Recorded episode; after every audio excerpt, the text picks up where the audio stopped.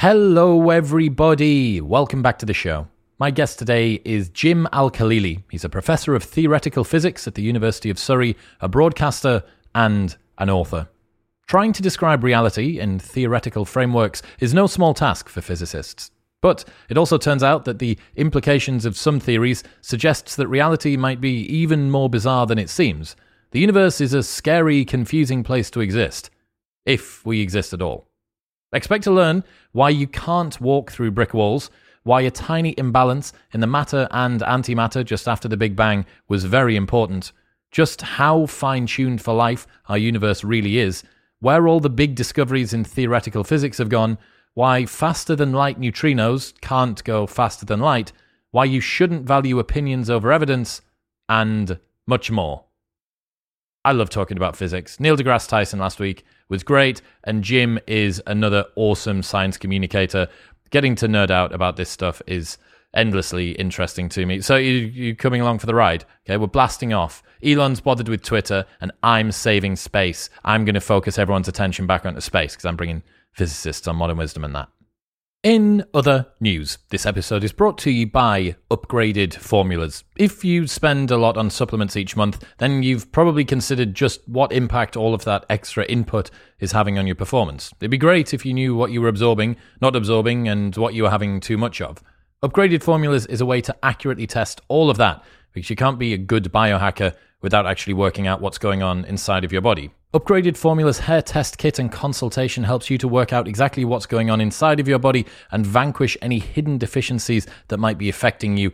Also, it just takes a hair mineral analysis. It is super easy to do. All that you do is literally send in a hair sample and they will send you back a list of exactly what is going on. Plus, their consultation will help you to work out how you can change what the problems are and improve your health long term.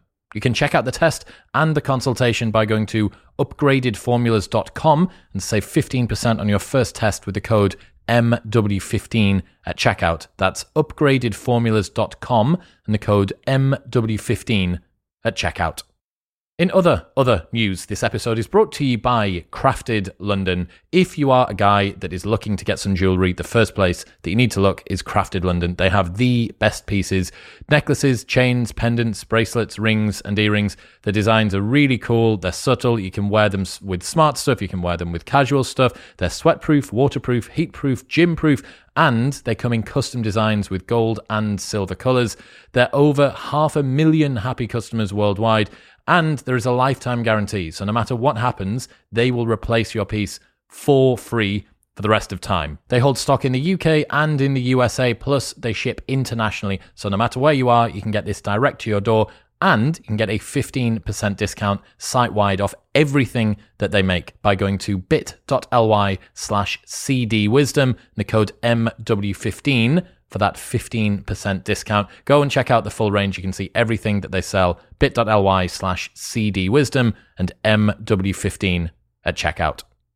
And in final news, this episode is brought to you by Surfshark VPN. Protect your browsing online and get access to the entire world's Netflix library for less than the price of a cup of coffee per month. You do not want websites to be tracking your data or your internet service provider to be selling where you've been going to advertisers or for you to be split tested on prices for products that you are already buying. And every website is doing this. Skyscanner is doing it and Amazon's doing it. Also, if you're already paying for a Netflix membership, why not pay an extra £1.59 per month to 10x the amount of stuff that you have access to? You can use Surfshark on your TV, on your laptop, on your iPad even on your phone, and you can have it across unlimited devices. It is super easy to download, super easy to use. It is one touch of a button. It doesn't slow down your internet speed, and it protects your browsing. And you've got all of that extra access on all of your streaming services to a whole new library of wonderful stuff that you can watch. Go to surfshark.deals slash modern wisdom for 83% off, three months free, and a 30 day money back guarantee. So you can buy it and try it for 29 days. And if you do not like it, they will give you your money back. Surfshark.deals slash modern wisdom. But now, ladies and gentlemen, please welcome Jim Al Khalili.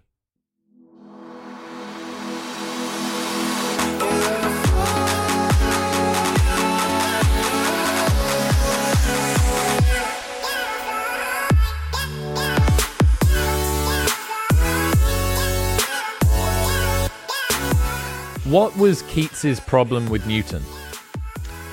Uh, he didn't, I mean, I guess he didn't like science. He didn't like that Newton had destroyed the beauty of the rainbow. He said, You've reduced it to its prismatic colors. You know, Newton's work on you know the prism and, and all the different colors of the rainbow. So, as far as Keats was concerned, the rainbow was beautiful in and of itself. Uh, but if you try and explain it scientifically, somehow that makes it cold and, and rational or hard and no longer beautiful. And of course, Keats was wrong. Is there not an element of that, that mystery and suspense and a lack of uh, understanding about something sort of adds a bit of magic? Or do you think that understanding it in, in, enhances it even more? Well, no, I know, I agree. I mean, absolutely, it's it's you know the anticipating what you've got for Christmas as a kid, you know, and the presents are yet to be unwrapped.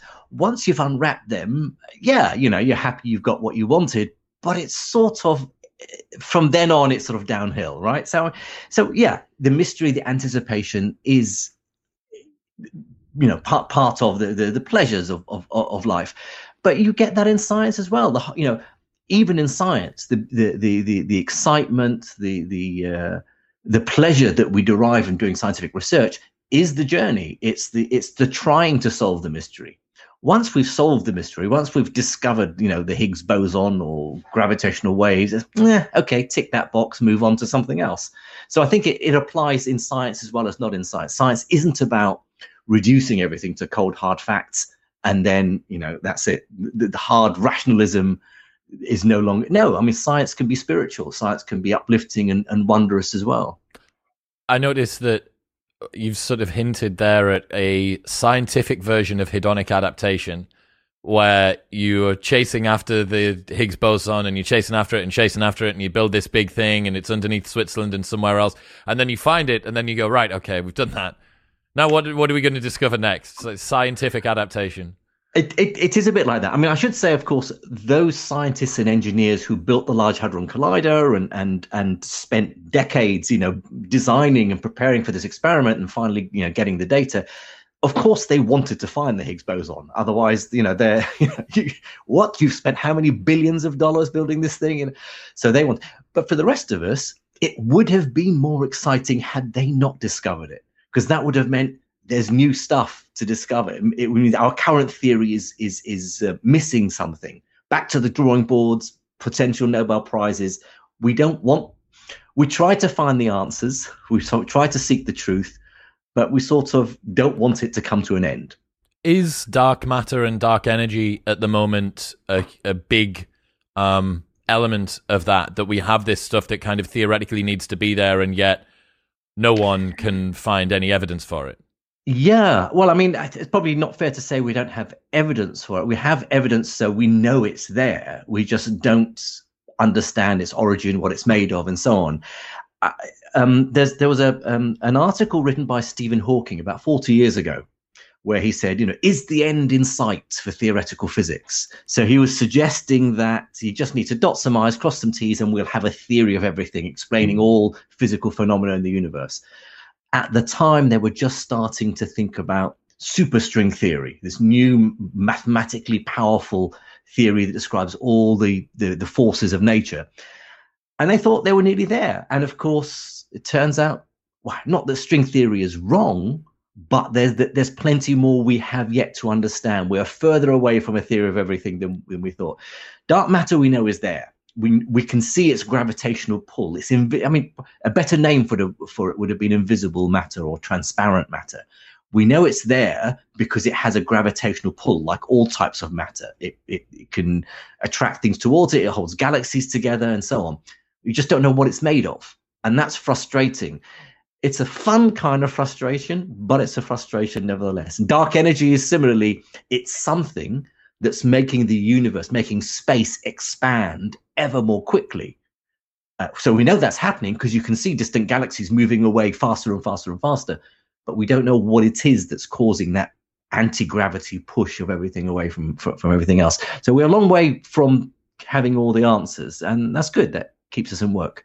Am I right in saying that the ratio of dark matter to physical matter is actually in the it's swayed toward dark matter as well. Yeah, I think it's something like five to one or something like that. I think yeah, there's there's much more dark matter than the, visible. So we can't interact with. It's so the, wild. Yeah. I, I read um the five stages of the universe, which is the really really interesting book, and they said that um during the Big Bang there were almost exactly equal parts of matter and antimatter.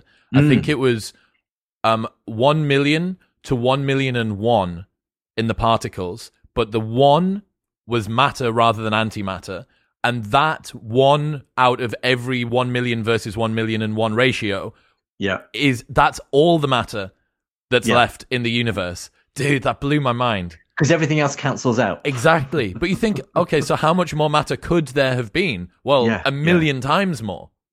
Yeah, well, you can sort you can probably work out how much more matter because that matter and antimatter annihilated to form energy, uh, and and so we can measure the, the how much energy there is in in the in the universe as well. But the the real puzzle is why was it a million and one versus a million? Why weren't they exactly balanced, equal and opposite? That asymmetry, but the imbalance between them, that's another big outstanding puzzle in physics. What's your thoughts about the fine-tuned universe? You've mentioned there about dark energy, and mm. I think is that the cosmological constant? Is that what dark energy causes? Yes, that's that's the the consensus is growing that that's what dark energy is. Okay, and that is so fine. The the the, the amount mm. of uh, of push that that causes for mm. galaxies to move apart ever so slightly, and I think the fine-tuned universe theory is that you have all of these different constants and the strong and weak forces and any one of them a knife edge either way would completely ruin the rest of them and yeah. wouldn't permit matter yeah. to exist the way it does. What's your what's your thoughts about the fine tuned universe? Well, I I, I mean, I, obviously, we, there could be an underlying reason why these physical quantities have the values that they do. I mean, it's thank goodness they do, or we wouldn't be here talking about it. Um, the the lazy explanation, but is still sort of appealing for most people, is that our universe isn't unique. That um, our universe is just a bubble within a higher dimensional multiverse in which every possible universe exists. And so there'll be lots of other universes in which the constants of physics have different values. And those universes won't have evolved to, to develop galaxies and stars and planets and and, and life in, in at least one place. Um, and so we are the lottery ticket winners. You know, it's not fine tuned, just that one universe had to have the right combination of constants to give rise to the structure that we see. So it's not surprising, you know, the lottery tickets win. How? It's so unlikely, you know, that I've won the, the ticket. Well, somebody had to win it, and it's you. You know, it's us. Is that is that the is that called the observation selection effect? I think that's the reason. I think, I think yes. I think it's it's it's, it's, it's people talk about it as being the anthropic principle, but yes, the observation selection. I, I think I've i have vaguely heard I of that. I think term. that that's I think that's right because the the point is um, the only universe in which you could consider the fact that you were lucky to have been in a fine-tuned universe is the one that was fine-tuned for you anyway. So you exactly. kind of it's kind of like begging the question a little bit, it's, I suppose. It's it's a circular argument. How you know? Yes. How else? How could it have been anything else? Otherwise, we wouldn't be here to to talk about it. Yeah. Yes, precisely. So it seems to me that science has gotten a bit of a, a bad rap over the last few years. There's pretty much no subject area where scientists and researchers aren't treated with um, aggressive skepticism, if not outright contempt, uh, at least by some areas of the general public.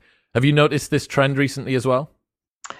I think there's always been anti science sentiments from people either who are suspicious of it for whatever ideological reason, you know, or cultural reason or religious reason. Um, and then there's, you know, people who, you know, you, you have your own biases and your own worldview and you don't like anything that goes against that.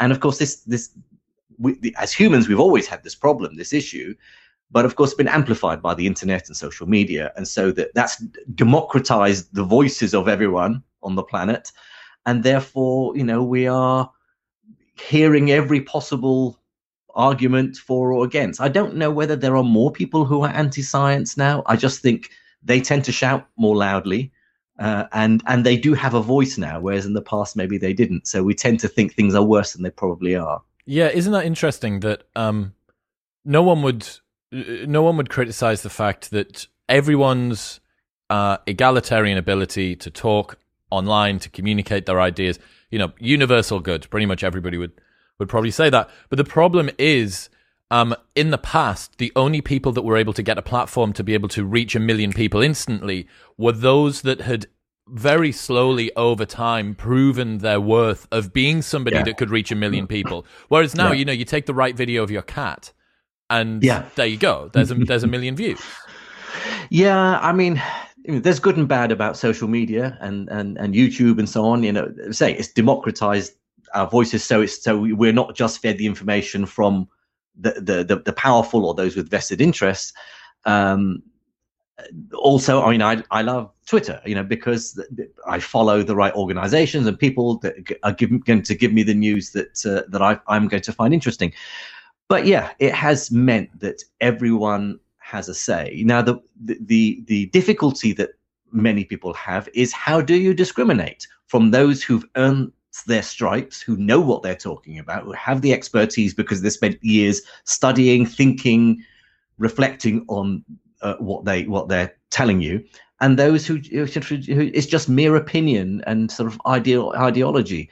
Um, it's difficult for the average person to have to dig in and investigate. Well, where is this information coming from? Is this from a trustworthy source? What is this? Is this evidence valid? Uh, um, and and so. Uh, it's still something we're struggling with as a society how how to cope with so much information coming at us all the time yeah well increasingly the value or the the, the smartest people are the ones that are the most discriminating now you know yeah. you have to be uh, because there is way more noise than signal on the yeah. internet um and again this is i'm not advocating for uh, removing everyone's twitter accounts but it's definitely easier if the only people that have voices are people that have earned to have voices, then it means that you don't need to be as discriminating with what you no. read because you've the, the gatekeeping's already been done yeah, on absolutely. the front end rather than the back end. Yeah, and and no, you're right. It is, and and and this this is what's leading to sort of the polarization of so many views and opinions on on online. Those people who know enough about a particular issue also probably know where the weaknesses are in their arguments. Also know what they don't know and also they're probably less prepared to get into a shouting point scoring match and so they tend to retreat and they just leave that forum for the two extremes that are just lobbing missiles at each other um, I mean, one of them may be more right than the other. One of them may, but but it's it's led to this, you know, black and white, no room for nuance, no room for someone to say, well, you know, you got a point, but you've also got a point. Uh, you can't say that. Look, if you're not 100% with me, you're against me. And and the people who know about a subject know that it's it's more complicated than that. And so because they're not prepared to say I am 100% on one side or the other, they retreat and of course that's that's the danger then you you've left it just to the extremes yes yeah the, there's a f- so many interesting things here one of them being that um, especially on the internet any acceptance of either a lack of understanding or a lack of knowledge on your part, which would be, uh, I guess, like intellectual humility, um, or a concession around somebody else's point, even if it's not all of it, but a little bit of it, mm. that's seen as a uh, weakness from the opposing side and a lack of commitment from the most yeah, extreme people yeah. on your own side. Yeah, I mean, it's something we've seen all along in, in politics, for example. You know, a politician will not admit a mistake or not uh, or they won't admit that they were wrong about something uh, or very rarely anyway. Um, and it, and it's also so so far removed from the way we do science you know? In science admitting your mistakes is a strength. It's it shows that you are doing good science that you're prepared to say well i thought that. Now i think this. But you're right you know in in in, in so many parts of wider society, that is seen as a weakness. You know, when scientists have said at the early days of the pandemic, uh, in order to protect yourself from the virus, you just have to wash your hands. You know, in, uh, I guess you you might know, Chris, that in the UK, we the, the mantra was wash your hands while singing "Happy Birthday" twice over. Oh, I didn't hear that. No, thankfully, right, yeah, thankfully, was, I was saved from that atrocious that was a thing. suggestion. apparently, that was the way to tell the, you know, the the, the the, the stupid public that you need to spend a good few seconds washing your hands thoroughly. Sing happy birthday through twice, and that's enough. Ridiculous notion. But anyway, a few months later, of course, we discover that the virus is mostly transmitted through aerosols, through the air. Uh, and then the, what you you best do is make sure you're in ventilated rooms, open windows, social distancing, masks, and so on. And a lot of people said, "Oh, hang on a minute! You told us we just had to wash our hands and we'd be protected. Now you're telling us this. You know nothing. I don't believe anything. Therefore, you say." The problem is not understanding how science works. That science can, you know, you can only base your ideas and your views and your hypotheses and theories on the evidence and observations that you have available at that time. With more data coming in, you learn more, and that may mean you have to change your mind. It may mean you you are more confident on, about your hypothesis, but it also may mean that you were wrong.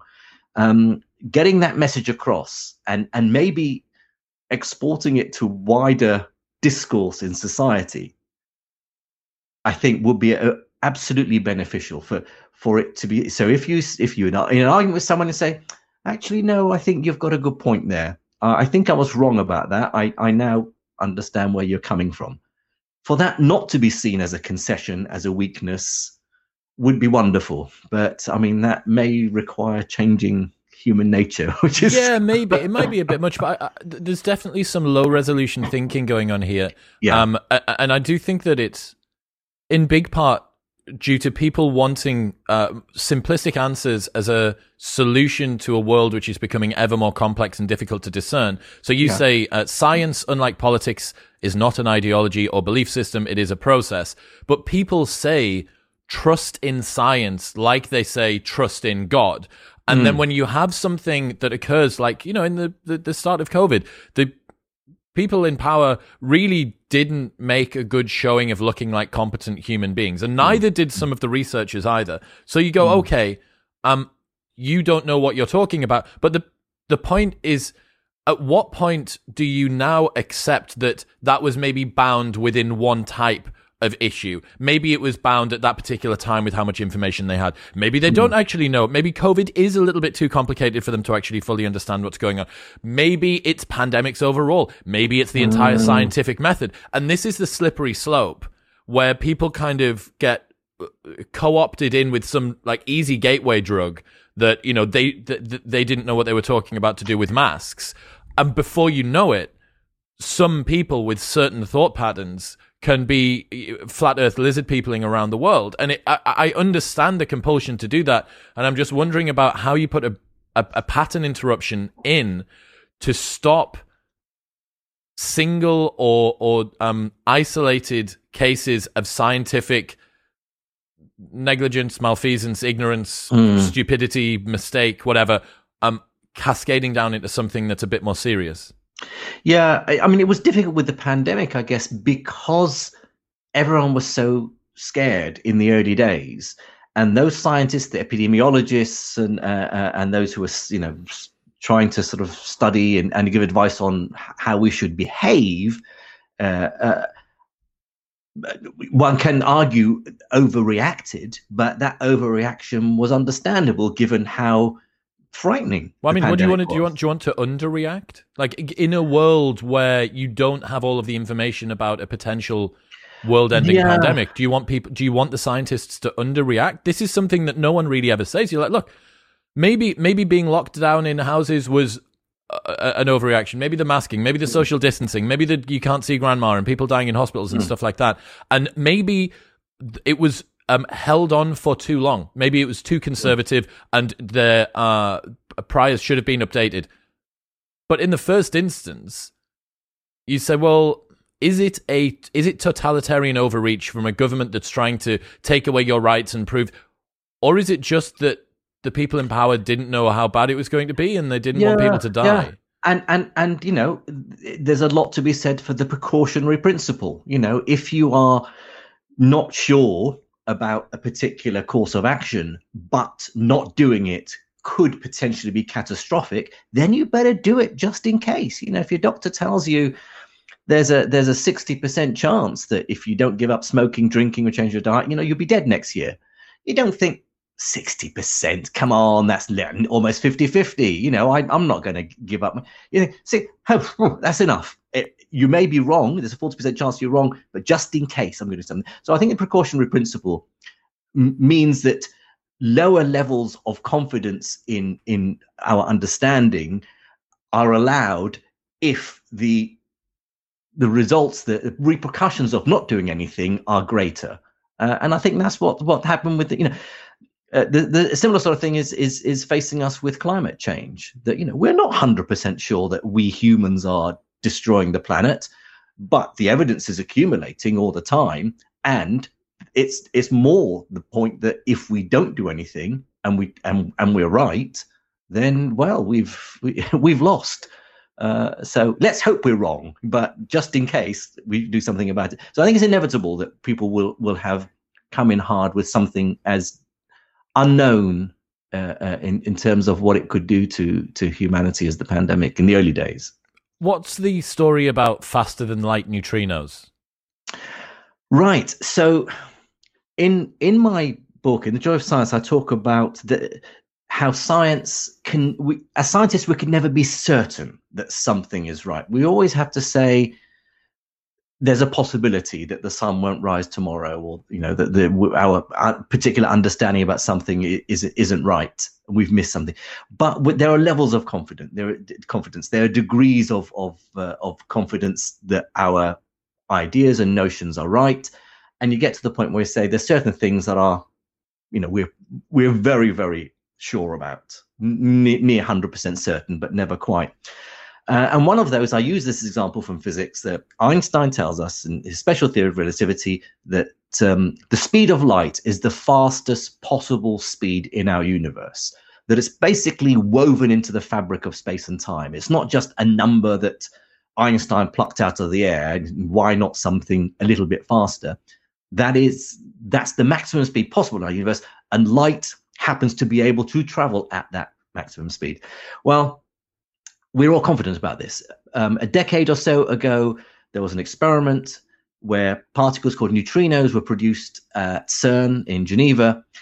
And these particles are very light, they are very weakly interacting with the rest of matter. That means that they can travel through matter, through the Earth itself, as though the Earth isn't there, because they're not bumping into anything. They don't do much bumping. And so the, the beam of these neutrinos was fired in a straight line from Geneva to this mountain in Italy, uh, um, where there's a, a, laboratory, the Gran Sasso Laboratory, uh, under a mountain in Italy. So because of the curvature of the Earth, they were actually traveling slightly un, uh, underground to, to, to, to follow a, directly a straight line. The experimentalists who captured, they managed to capture a few of these particles at the other end and they measured because they knew the distance precisely, they knew the timing of start and finish. They calculated they had got there by traveling slightly faster than the speed of light. And uh, you know, it's a press release, and and uh, you know, the, the world media was excited. They, to their credit, the scientists said, "Tell us where we've gone wrong, because this is crazy." You know, but most physicists, including myself, didn't believe it. We said, "No, we are so confident, you know, we're not certain. Einstein could be wrong, but we're so confident that the speed of light cannot be exceeded. There must be something wrong with these results. And, and, you know what? And you know, some people said, "Oh, see, this is you know, you arrogant scientists. You you you think you know it all." And we say, "Well, look, no, no. In fact, it would be great. In fact, if we can, if these neutrinos travel faster than light, that means our, our understanding of physics would be wrong. We have to rewrite the, the laws of physics. Chances are we would we it's it's wrong because so many other experiments that confirm the speed of light being the maximum they'd have had to have been explained away somehow.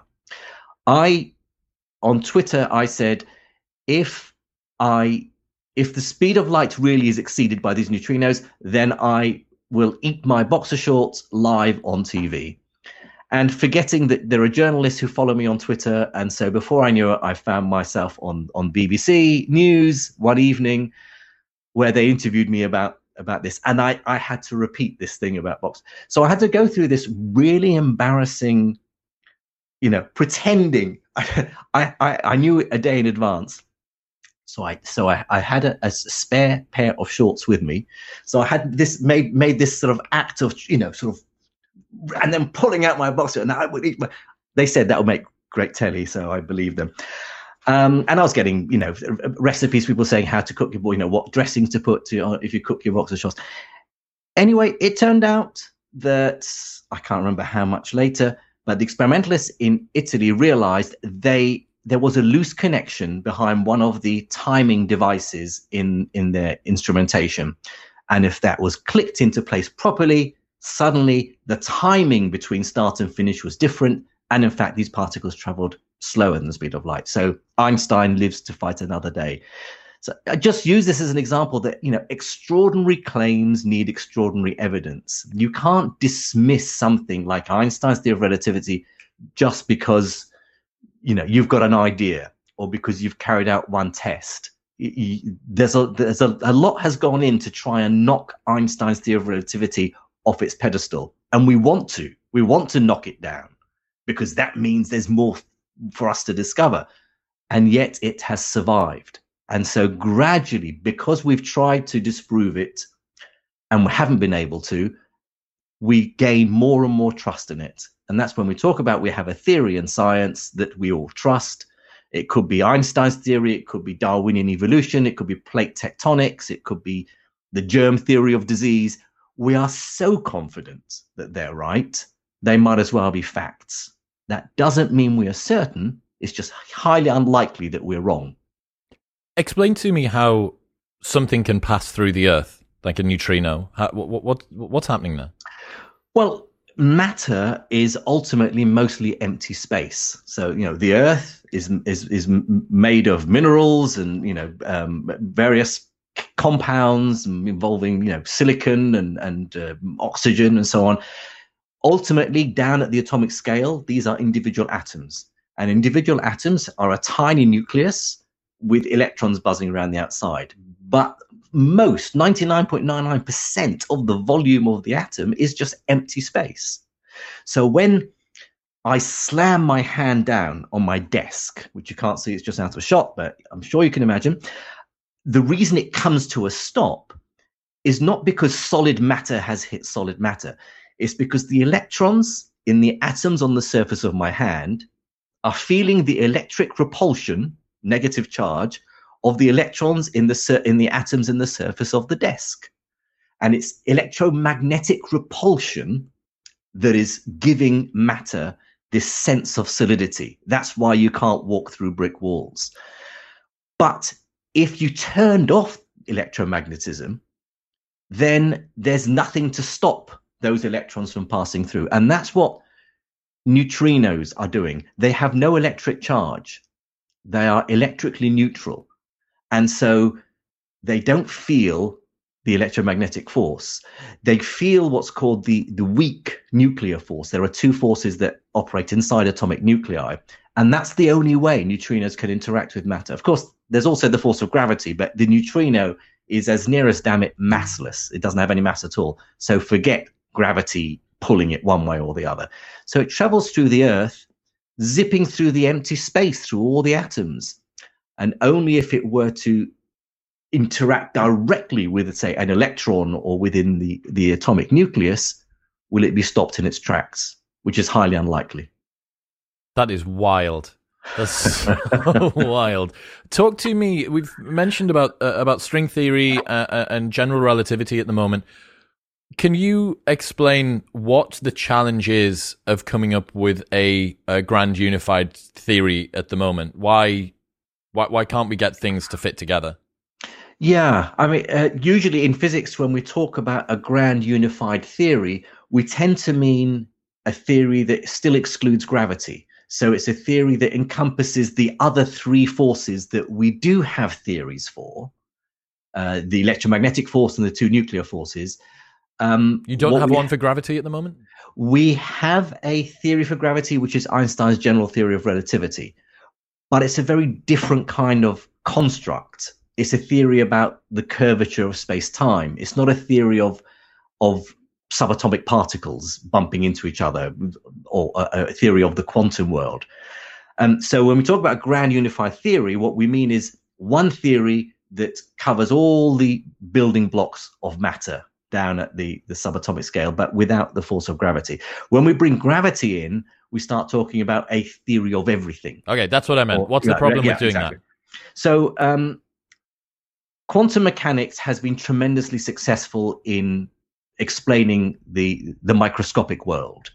Uh, uh, you know, we have now well, quantum mechanics developed in the 1920s, then evolved into what we call quantum field theory. Quantum field theory explains all the interactions of matter and light and, and you know, the, the, the, the building blocks of, of atoms beautifully. But gravity is the odd one out. And you know, gravity on the cosmic scale, gravity is the is is the daddy. You know, it's it's the most important um, phenomenon. Um, it shapes the structure of the entire universe. But you bring it down to the level of atoms, and gravity is much, much weaker. You know, two electrons will repel each other because of their negative charge, but they have masses. So you might think, well, don't two masses uh, pull together? Uh, well, they do, but it's so tiny, it's so weak, it's negligible. So we have Einstein's general theory of relativity, which gives us the structure of, of the cosmos tells us about the big bang about how the universe is expanding uh, the structure of galaxies and so on uh, it's the it's our best theory of gravity it's our best theory of the nature of space and time but it's very different from the quantum world and the theories describing the quantum world so we need to unify, we want to unify the theory of the small quantum mechanics and the theory of the large general relativity. But because they're very different structures, we don't know how to mesh them together. And most physicists working in this area say, well, there must be a way of doing it. You know, there, there's, uh, we can think of examples in the physical universe where both theories will apply. For example, inside a black hole, um, or just after the Big Bang. Um, but we don't know how to bring them together. So that's sort of the holy grail of physics to find a theory of quantum gravity. String theory is one of the candidates for such a theory, but we don't know for sure if it's right. Now, the, the physicists working in string theory will say, yeah, yeah, yeah, it's pretty much, we're pretty sure it's right. We're just, you know, working through the maths. There are physicists who are working in other, on other potential candidate theories who say, no, string theory is a load of rubbish. Then there are other physicists who, who would argue that too many bright people have devoted their lives to string theory, and all it is is neat maths. Uh, it's it's uh, it's very powerful maths, but it's not telling us something about the real world that we live in. And so, stop wasting your time, guys, and fund my research because I want to do something that's you know that's not string theory. So it's it's a bit of a you know what camp you're in it's a, it's almost like you know ideological views as to you know are you for or against string theory? Yeah. But, you know it's, it's, it's interesting. I had uh, michio kaku on the show last year and mm. you know it, it, it's interesting hearing somebody that's dedicated so much time to one particular type of theory uh, because uh, Uh, for all that scientists try and update their priors and you know their Bayesian agents and all this stuff, mm-hmm. you do think, look, man, if you've dedicated a fifty-year career to one particular type of theory, your ability to say, do you know what it is? This this isn't working, guys. We're up to eleven yeah. dimensions. We're kind of wrapping the theory around itself in order to be able to make it fit something to do with the what we're seeing in the real. Is it possible that the theory of the big and the theory of the small simply don't m- blend together, or would that would that be impossible? Do they have to be able to mix? I used to think that that was a possibility. Maybe we just have to live with, you know, the the the, the, the you know one mutual incompatibility, mutual yeah. incompatibility, because they because they apply at different scales entirely, and therefore that never the twain shall meet, and we don't we never have a scenario where we worry. But you can imagine a situation where you have two electrons, you know, that, that we can describe the uh, interaction between them using quantum mechanics, quantum field theory. But electrons have mass, and mass, Einstein's theory of relativity tells us mass and energy shape space time. So space time will also be affected where those two electrons are sitting. So what happens not only has to be described by ultimately by uh, um, quantum mechanics, but we also need to dis- use general relativity to describe the very tiny curvature of space time around those two electrons.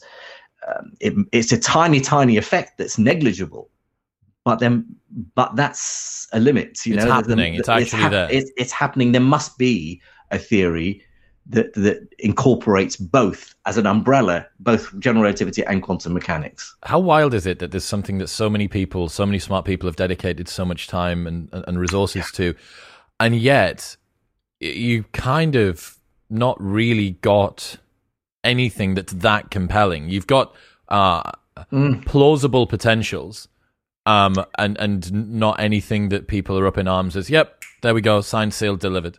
Yeah, and, and a lot of physicists, you know, until about 10, 20 years ago, a lot of physicists were very um, confident that we that we were nearly there. You know, whether they're working superstring theory, M theory, loop quantum gravity, you know, they were quite bullish about the fact that, yeah, you know, this is definitely the right way. It's very powerful.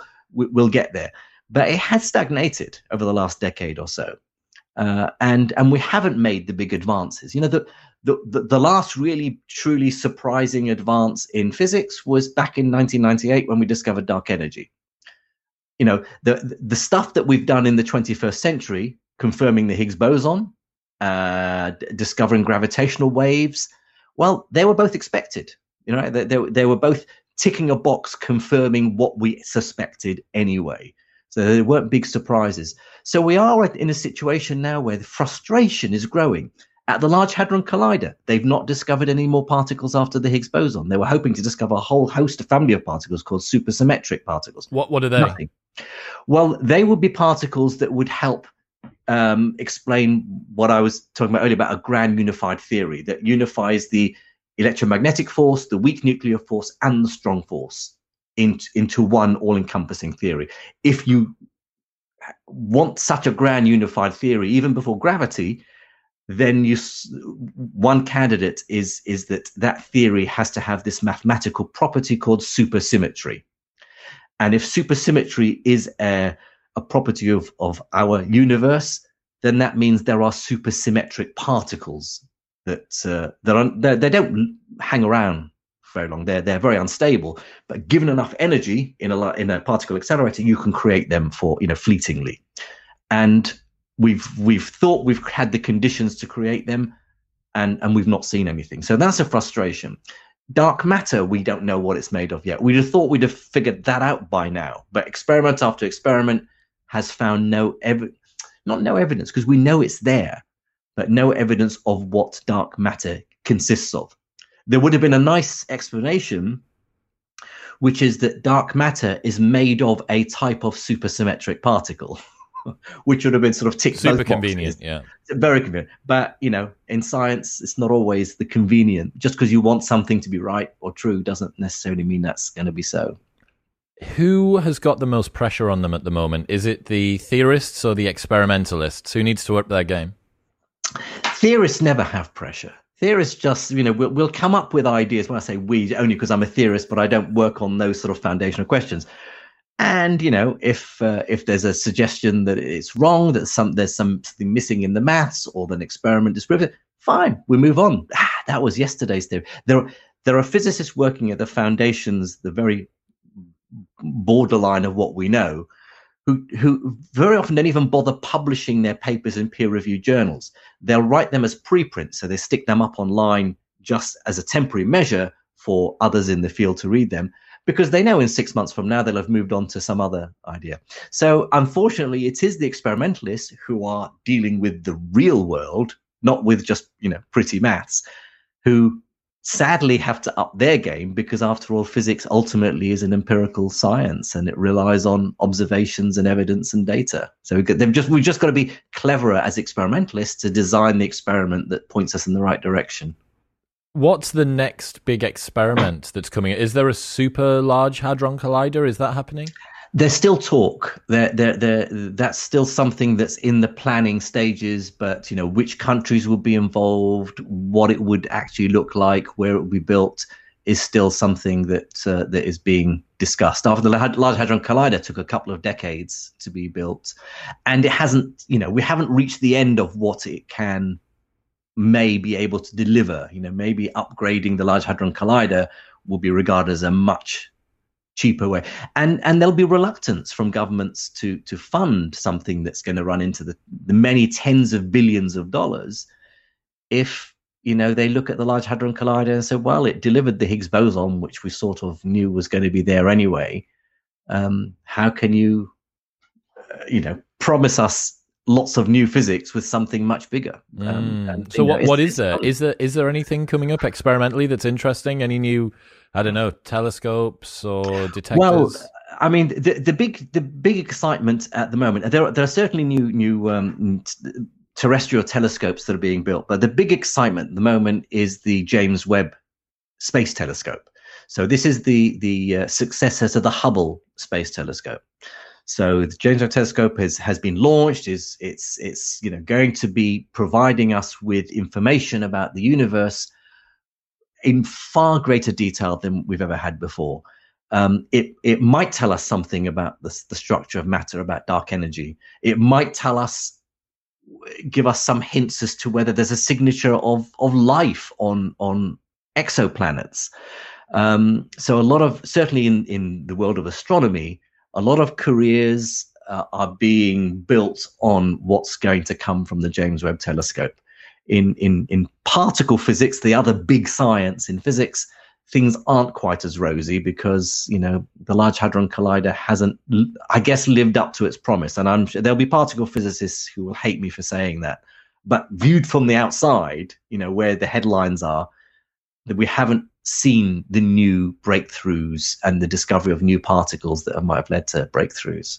What area of research do you wish more funding was put into? What do you think would be an interesting uh, area to have more funding given to? Well, I mean, the area that's, exciting and fast moving at the moment, I guess there is funding going into it, is is in in quantum uh, uh, quantum technologies, D- developing quantum uh, uh, uh, devices that rely on the weirder aspects of quantum mechanics. Now, if, and I say weirder quantum mechanics in the sense it's it's by by weird I mean counterintuitive and more profound because of course you know the fact that we're talking recording this this podcast over Skype is thanks to quantum mechanics because without quantum mechanics we wouldn't have had any of modern electronics we wouldn't have understood how to uh, the properties of superconductors and chips and, and, and, and so on. So the 20th century technologies, everything from lasers to, to, to the start of smartphones, is all thanks to quantum mechanics. Now in the 21st century, we're developing a new generation of, of technologies like quantum computers, like quantum cryptography and quantum teleportation. There are very sort of they're very clever quantum sensors that rely on these strange ideas in quantum mechanics of two particles being separated and yet entangled with each other so that one the fate of one dis, um, affects the other and so on. Uh, and so i think this is an area that is rapidly developing. More funding should go into it but i guess uh, you know it'll be driven by once a science has a an application in the marketplace then you capitalism know, comes in. Capitalism take, kick, takes over. Yeah, exactly. Ex- exactly. Did I see that um, quantum computers had managed to do two plus two equals four? Yes, amazing, isn't it? So they've confirmed that. I mean, IBM and Google uh, and, and the big the, the big guys are making impressive progress in in, in quantum. We're we are still away yet from having a, a desktop quantum computer but you know um, they are starting to get you know incrementally more and more good at what quantum computers do. And what computer quantum computers they're not going to replace our everyday computers or supercomputers. They'll, but there'll be certain tasks that they can do much much more quickly than the most powerful computers we have have you got any idea what they would be useful for? Well um, things like um, sifting through lists, sifting through data, um, uh, solving prob- certain problems in, in, in mathematics. I mean, people argue that uh, a quantum computer will be able to decipher encrypted codes. You know, out what the public key access. The reason why it's safe to put your credit card details online, um, essentially relies on the fact that multiplying two large numbers together is much easier than breaking up their answer into the two numbers that you had to so the prime factors of, of large numbers. Quantum computers will be able to crack that much more quickly than oh, fantastic! So quant- quantum computers can brute force their way into my email account. Yeah, but but luckily, in line with that, we will also be developing new techniques of encryption using quantum mechanics as well. It's an arms race. So, so it's an arms race between quantum encryption and quantum, you know, um, uh, um, key key cracking, code cracking. Um, but uh, yeah, I think there are lots of in in science that there, there's the hope that quantum computers can help us understand certain structures in physics and chemistry, for example. You know, down at the quantum atomic scale, the world it behaves quantum mechanically, and we to understand it, we try to we create simulations, uh, models on our computers.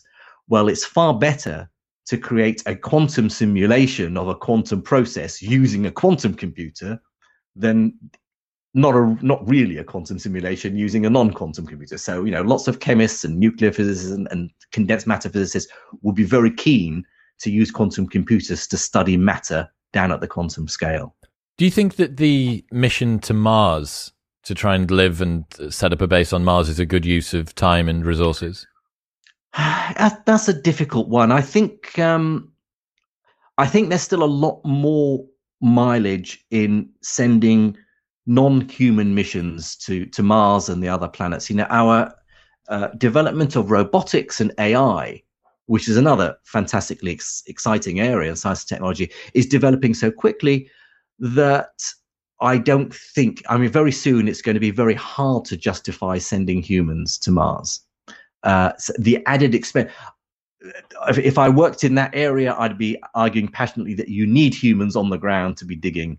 Um, but dispassionately standing away from it, I could imagine many, you know, we could fund many more projects to Mars and the moons of Saturn and Jupiter uh, w- without human intervention than far fewer projects where we're sending people to those planets. So it'll come. I mean, no, it's not, you know, we're not going to be stuck on Earth forever, provided we don't wipe ourselves out and we solve climate change and we don't start a nuclear war with Russia and all that business there will come a day when, of course, we're going to be, you know, populating the solar system and beyond. But at the moment, I think there's more mileage in terms of the limited scientific uh, research funding that we have to send unmanned spacecrafts to the, out to the so- solar system. That's an interesting way to look at it. Uh, if we dance through the minefield that is existential risk appropriately, and we miss artificial, misaligned artificial general intelligence, and we evade engineered pandemics, and so on and so forth um, one of the problems is that you kind of have a, another arms race going on, a, a, literal race between the amount of X risk that you are prepared to deal with uh, at home on Earth and the number of other options that we have outside of that, right? And slowing down the speed of technology production, the um, urn of potential black balls that Nick Bostrom talks about each time that you create a technology. It could be white, good, could be grey, kind of good, kind of bad, or it could be black, which is totally terrifying and, and can kill us all. Um, that means that there is a degree of urgency um, because we can't take a God's eye perspective and just slow down, which would be my, if we had the option, mm. I would say, look, let's just slow technology down by a hundred times and let's go super incremental with everything that we do. Because if you take a, a very, very, very long civilizational uh, time frame with this, you think, well, what's the rush? The mm. only rush for us to get somewhere else is to counter the risk that we're creating because we can't have um, uh, global coordination around the development of technology. It's like look, I want I want every single co- line of computer code to be tested for whether or not it's malicious, step by step by step. Yeah, yeah. In, in in an ideal world, of course. I mean, I it's that sort of happened in things like in in areas like genetics. You know, where scientists in most countries, not everywhere, have you know taken out sort of a moratorium on on on gene editing, germline editing, and so on. You know, the, uh, where it, in, in ideally it could be a, a, wonderfully powerful tool where you could go in and and snip away mutations and and and uh, you know combat um, genetic diseases. Um, but of course, in the wrong hands, it can lead to all sorts of horrific scenarios. Um, so yeah, I think so. A lot of scientists are saying, "Hang on a minute, step back. Let's think about this. Let's examine the ethical and moral implications of what we're doing." But it's not.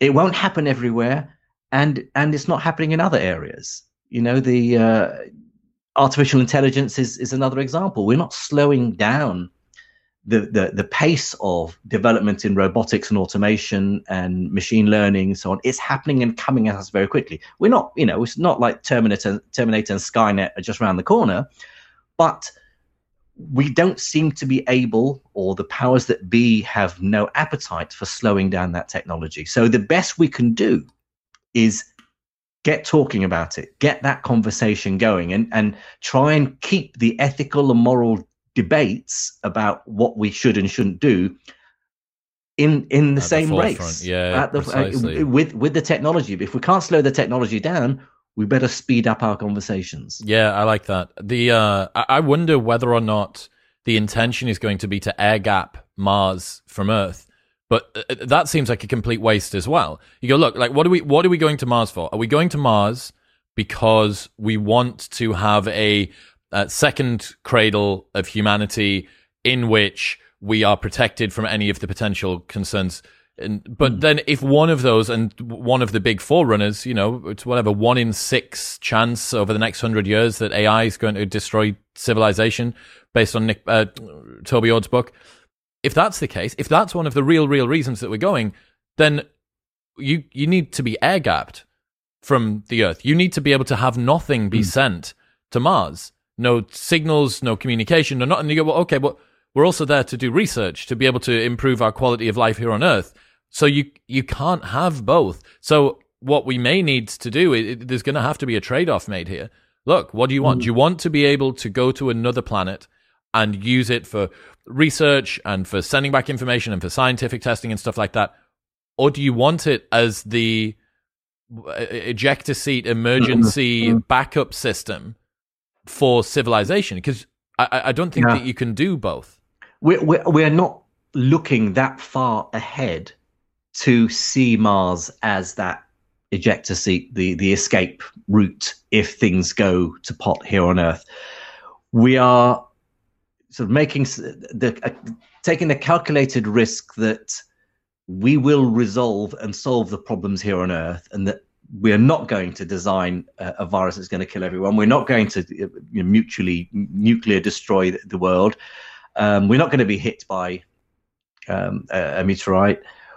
Um, and I think it's it's you know climate. People say, "Well, you're going to go to Mars because you know we're destroying the, the Earth's climate." Well, however bad climate change affects our planet, it's still many orders of magnitude more preferable than the environment on Mars. You know, we're we're we're we're not talking about terraforming Mars at the moment. We're not talking about seeding it, giving it its atmosphere back again, and so on. So you know, it's still a long way from being a place where any more than just you know a handful of researchers who are well trained go over there to do research. It's not somewhere where we can go and, and live. It's so far in the future that you know we're not prepared to put in that sort of we we didn't even put money into sort of pandemic preparedness even despite so many people saying pandemic a pandemic could come at any moment guys. And yeah yeah yeah. You know and sure enough it did. And no one's um, got any PPE or, or hand exactly, sanitizer or exactly. toilet roll a couple of yeah. weeks in. And, yeah, and that and that was a real, you know, a, a, a, real possibility. So so I mean, think with with Mars and and using that escape is so far in the future that people just aren't. It's not on the horizon at the moment. Yeah, you're right. I would way sooner take a hot Earth over a um, cold Mars. You know, indeed. Uh, yeah. so you, one of one of the best quotes that you've got in your new book is that you won't reach a clearer understanding of what's going on by valuing opinion over evidence. One of the problems that we have is when there's so many conflicting claims about what the evidence is and what it says, that's very difficult to work out. And I also think another element of this is, which has been facilitated by the cult of personality slash social media, is increasingly we we we follow people, not ideas now. Mm-hmm. So, um, Elon Musk, 80 million Twitter followers, like uh, SpaceX, 4 million Twitter followers, Cristiano Ronaldo, 40 million Instagram followers, Real Madrid, 8 million, right? We, we follow people, mm-hmm. we don't follow things, right? Or ideas. Yeah. Um, and when you're not going to value opinion over evidence and there's way too much conflict around what that evidence is or what the opinions are, and then because we have this sort of natural seduction for people, all of that mixed together, I think it just creates a very difficult landscape for people to do sense making in. Yeah, again, I mean, this is in in a sense. I mean, apart from it, the, the size of the problem, it's not a new one. You know, we've always had prophets and and and uh, Cassandras. Uh, Cassandras, yes, we've had you know the, the, the, those who will lead, those who will be listened to, those who have the the the, the you know the, the the strength of personality that is going to attract followers. Um, it's just that the internet and social media has allowed anyone to to to try their luck at this, and and of course there's going to be those who, for whatever reason, you know whether because they're multi-billionaires or because they're, um, they're great at sport or simply because they got lucky and and for, for whatever reason you know you look at some of the the influencers on on instagram and think what is it? What, what, where's your talent? Where you know how come people are listening to you? And there is doesn't seem to it just it has happened. Um i don't think we've yet come to terms with how to deal with how social media in particular has amplified what are problems that have always existed in humanity. The same with things like conspiracy theories, and the same with um, things like ideological. You know, in the past, you know, generation or two ago, you got your views from a newspaper that you read, uh, and that and and because it aligned with your political opinions, for example, and and that was fine. And and we all had we all lived in our confirmation bias echo chambers. Uh, it was fine. The internet and social media haven't created a new problem. They've just amplified a problem that is part of human nature. And we haven't yet figured out, you know, maybe that we, we restrict the voices to those that we as a society decide know what they're talking about. Um, but we haven't figured out the right way of doing that, that that people can agree on that seems to be fair. Yeah, well, I was thinking as you were talking earlier about a, a new type of verification system. You know, you've got your blue ticks, but maybe mm maybe a, a grey tick or a, a, yellow tick means that this person has reached a particular level of uh, a number of citations on their work yeah. Within yeah. their specific field or whatever because it, it is becoming increasingly effortful and there's there is no solution to this to just cut through the noise and find a little bit of signal uh, and what you get after a while and i see this in myself I, I just kind of check out of discussions uh, yeah. sort of apathy sets in. So I go, well, I, yeah. I, I, don't know. If I can't work out what's right or what's wrong, and if any time that I try to find it out, I'm told that I'm a, a, a conservative or a shill or a, you know, a, mm-hmm. whatever word you want, a sheeple grifter, you go, mm. well, I, whatever. Like in yeah. that case, I'm not going to engage, and and that's even worse you know, people simply not engaging because it's either too effortful or daunting for them to go ahead and do it. Yeah, I mean, but but if you know it's not going to lead to anything, if you know neither there's not going to be any compromise, I mean, at least when you're you know in in a bar with friends or whatever, you, you when you're face to face and you you probably you know you you're you're not going you're going to see them again you know your paths are going to cross in the in the future you tend to reach some sort of a compromise very often. You might, might things might get into a shouting match but on social media because every everyone is invisible for, from everyone else and and it's so instantaneous and you don't have to think about what uh, and and you know you can put a really good argument against something but what comes back is you know they've ignored that and and they've they've taken a different direction but just as strident. Uh, so it is soul destroying and and and a, a, a bit of I, I, tend not to. There there are certain debates that i won't get into at all. I mean you know, the, the transgender debate absolutely polarizing society M- mainly a generational issue but but no one's allowed to say trans rights are important, but I can understand why some women feel uncomfortable. To say that, the, the, the you know one side will say you're transphobic, the other side will say you know you're you're you're anti-feminist, mis- misogynist, and so there's no nuance in in many debates on social media. And so you're right, you know it's not just if you are arguing from one side and not realizing not getting anywhere with the opposing view it's also if you if you realize that actually this issue is more complicated than either side would admit because they've narrowed it down to memes and tweets uh, and no one wants to listen to nuance then you also pull yourself away and say well okay there's, there's no point. I, if, if i'm in the middle both sides are going to attack me so i might as well say nothing. Yeah being out on the extremes uh, guarantees you agreement from at least one but yeah. being in the middle guarantees disagreement from both. From both, exactly. And and and and most issues are more complicated than we'd like like to think. Uh, and as we as we discussed earlier, the experts, the people who know about the uh, about this particular issue, know about the subtleties, know about the nuance, uh, and therefore inevitably will find themselves somewhere in the middle ground. Not, I'm I'm not saying in the middle. You know, if you're if it's an argument between you know a nasty person and a nice person, someone who's tolerant with someone who's a bigot, then then clearly the in between, the right place to be, is very much closer to the tolerant person, right? But nevertheless, you know, those are the people. The people who know are the will will will inevitably step step away from these debates. Jim Al Khalili, ladies and gentlemen, if people want to check out your stuff online, where should they go?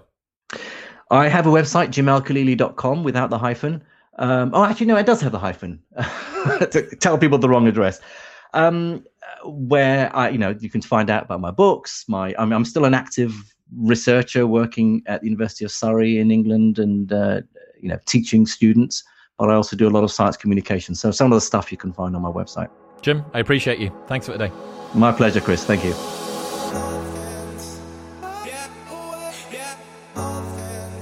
Thank you very much for tuning in. I really hope that you enjoyed learning about even more weird space stuff and theoretical physics. If you did, make sure that you've hit the subscribe button. The top right corner on Apple Podcasts is a little plus or follow on Spotify. And don't forget that you can receive a 15% discount on Upgraded Formulas test kit at upgradedformulas.com and use the code MW15 at checkout. You can get a 15% discount on Crafted London's jewelry at bit.ly slash cdwisdom, the code MW15 at checkout. And you can get an 83% discount, three months free, and a 30 day money back guarantee by going to surfshark.deals slash modern wisdom. I'll see you next time.